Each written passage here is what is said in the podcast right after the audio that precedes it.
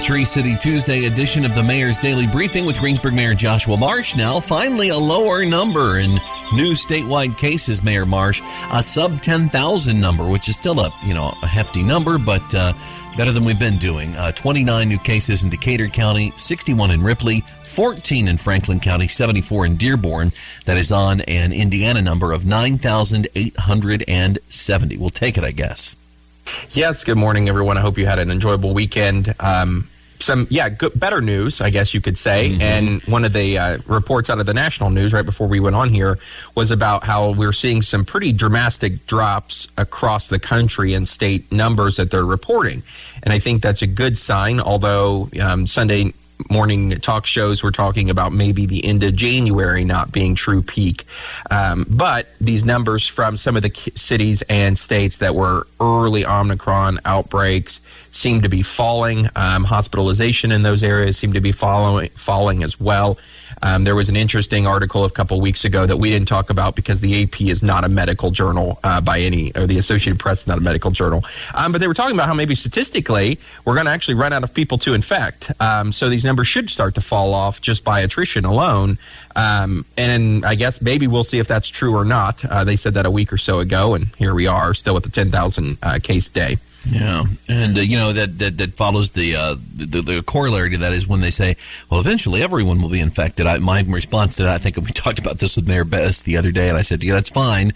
I do not mind volunteering to be the last person then, because uh, technology continues to improve and treatments continue to improve, and I, I think that's the way uh, I'm going to operate." Now, you're you're headed to the Capitol uh, this morning to uh, give some testimony on something that you've become a, a little bit of an expert on in recent months. Yeah, so we're headed to the Indiana State House this morning. We were invited to testify on Senate Bill 4, which is a talent attraction and retention bill that allows uh, local units of government to set up funds that and then oversee those funds with a separate board focused on either attracting someone to your community or uh, retaining someone who maybe has had an offer to move out of state. And um, it's not a mandate for any community. If they don't want to set it up, they don't have to. If they don't want to fund it, they don't have to. If they want to fund it with a little or a lot, they can. So I think it's a really good opportunity that the state's giving local communities uh, this concept of a separate fund for talent um, attraction and incentives, if you will, in the way that we do business incentives. So I'm honored to be asked to testify on that this morning in Senate hearing um, in front of the Tax and Fiscal Policy Committee. And uh, we'll be talking about the success that Greensburg and Decatur County, um, through our partnership with the county commissioners, have had. And so, uh, very excited to do that. It's actually as much time as I've spent uh, around the state house and actually in this role. I've not testified before committee before. So, we're going to go uh, do something new this morning, advocating for our part of the state. Very, very good. And uh, do you envision that, in you know, eventually that this is something that the state could then step in and, and, and give some uh, money uh, toward at some point for some of these uh, entities that are founded if this uh, uh, continues down the, the track that it looks like it's headed? So the fiscal notes for the legislation put no fiscal responsibility on the state, um, but the fund would allow grant and outside partners, including private industry, to put money into this fund. So um, I would think that that would be possible. I think that's something that IEDC, the Indiana Economic Development Corporation, could get behind um, is funding or giving some grants out to communities that are doing this.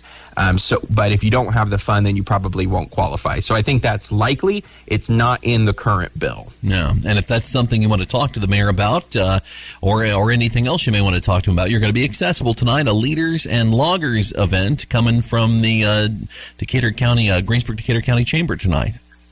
Exactly. So tonight is the first Leaders and Loggers of the year. It'll be at the Tap on the north side of the square from 4 to 6 p.m.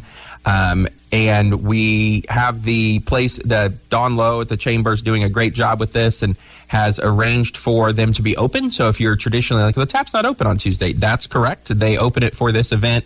It's a great opportunity open to anyone who wants to join. You don't have to be a member of the chamber. You don't have to join the chamber. Um, you can just come and attend. I'll probably be speaking a little bit after four, maybe four thirty, and have lots of times for questions and answers. And we can talk about uh, what we've done in 2021 and what we're looking forward to in 22 and uh, would love to see you there. And of course, if you're a fan of uh, Tree County players, you probably already know that they're doing the uh, Neil Simon Funny Farce Rumors this Friday, Saturday, Sunday. And in advance of that, uh, kind of a neat event there at the Playhouse. Yeah, they're having a ribbon cutting for their mural that they've done inside the Playhouse. That'll start at 5:45 on Thursday. Um, again, everyone is welcome to attend, and of course, Rumors is this weekend, which uh, Greensburg Clerk Treasurer Amy Borns is the star of. So uh, I'll be attending to make sure that we have all of the appropriate commentary for our uh, staff meeting the following week. well, I hope you have fun at that. It's a very funny show if you've not seen it before. Uh, and uh, thank you for joining us this morning. Anything else uh, you want to share with us, Mr. Mayor? I think that'll be it. Everyone have a great Tuesday, and we'll chat on Thursday.